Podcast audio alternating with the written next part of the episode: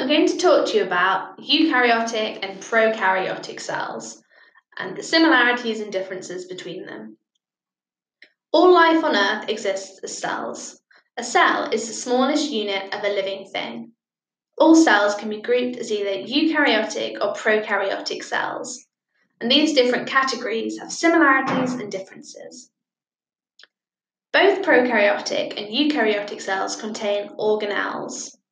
The cell surface membrane in eukaryotic and prokaryotic cells is made of a phospholipid bilayer. The bilayer is responsible for controlling the passage of substances across exchange surfaces. Now I'll talk about the differences. prokaryotic cells make up single celled prokaryotic organisms, such as bacteria. In contrast, eukaryotic cells make up complex eukaryotic organisms, such as animals, plants, fungi, and algae. Eukaryotic cells are larger and more complex than prokaryotic cells. Cells arise from other cells by binary fission in prokaryotic cells and by mitosis or meiosis in eukaryotic cells. They also are different sizes, so eukaryotes are a lot larger and have a size of about 10 to 100 micrometers in diameter, whereas prokaryotic cells have a diameter of 0.1 to 5 micrometers, so quite a bit smaller. Eukaryotic cells have similar structures across different organisms, but there are some key differences.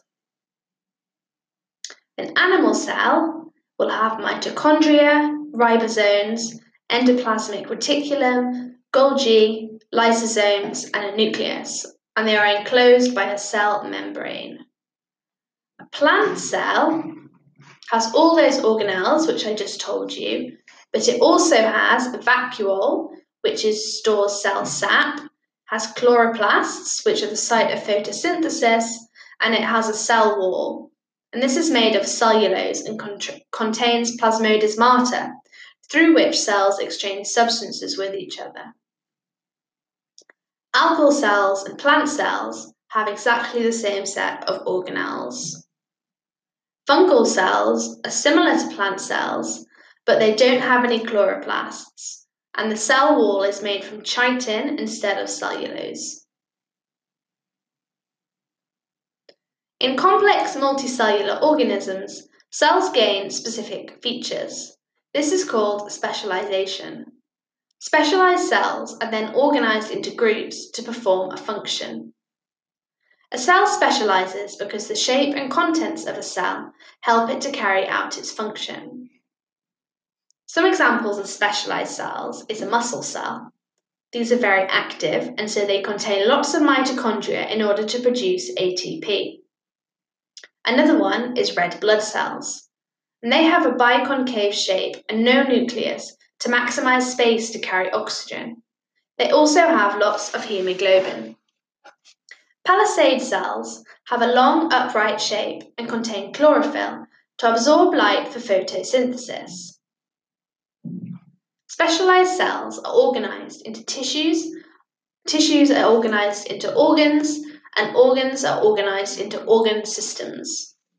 Examples of some tissues are muscle tissue in animals and xylem tissue in plants. An example of an organ is the animal heart or a plant leaf. And some examples of organ systems are the female reproductive system. And this system contains the uterus, ovaries, mammary glands, and breasts. So, to recap that level of organization, you have specialized cells, tissues, organs, organ systems, and organisms, which is the highest level of organisation. If this episode has got you in the mood for more revision, then head over to senecalearning.com where you can revise all of your A level subjects absolutely free. And if you're on Apple Podcasts or Anchor, then you will find a link in the bio. But if not, just type in senecalearning.com and you'll find us. While you're at it, if you could rate us five stars and subscribe or follow, to all of our revised podcasts, which cover every subject you need, then that will help other people to find our podcasts.